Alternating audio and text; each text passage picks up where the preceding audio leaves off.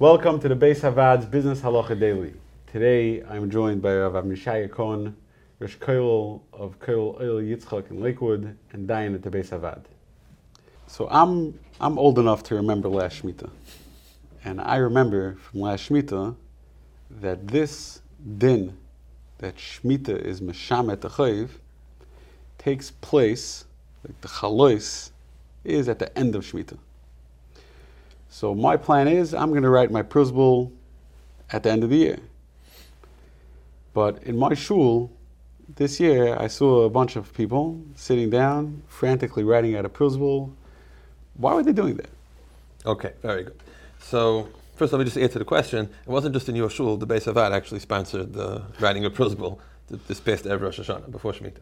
So the answer is as follows that you are 100% right, that if you want to know when Shemitah is Meshamet, when does the loan get eradicated, that happens, according to everybody, at the end of Shemitah. That is true. However, the Rosh says a Chiddush. The Rosh says that even though the loan exists until the end of Shemitah, but part of the halachas of Shemitah is that it is usher to collect the loan during Shemitah. And once it's usher to collect, it's too late to write a Prusbul. Because that means I'm taking my loan and giving it away. Your loan is, is worthless. It exists, but you can't. It's too late. You can't do anything with it as far as Shemitah is concerned. So therefore, therefore, according to the Rosh, in order to avoid the problem of the Issur of, of, being, of collecting the Chayiv, one would need to have a Prusbul in effect prior to Shemitah beginning.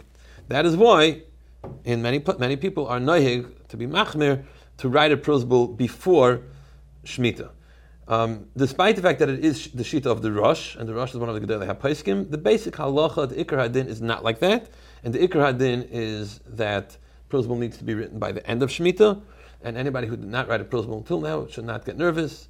He certainly has full right to, to go ahead and collect his chayv, and as long as he will, of course, write a Prusbul by the end of Shemitah, before Rosh Hashanah of Shana Shminis. That is the, the, the, the primary reason for writing a Prusbul before Shemitah. There's another reason, a fascinating reason, that even though it's very mafursam, well known that now Tav Shin Pei Beis we're holding at the beginning of Shemitah, it's actually not so pashut.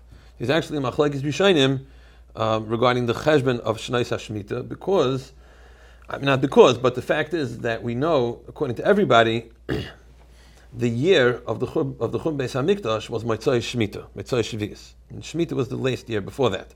However, there is a machlekes among the Rishainim what year was the Churban Beis Hamikdash? So what's very mafursim that this year's Shemitah is based on Rabbeinu Tam because that's the way we pass on the halacha. However, Rashi holds not like that. Rashi holds that we're now in Shana Rishayna. Last year was Shemitah. So therefore, that's an additional reason. Again, it's a chumrah. It's not the ikradin, but there is a chumrah to write uh, to write a Prusbul before this year, not because of the Rosh, but because of Rashi and the ground of the Torah passages like Rashi that last year was Shemitah.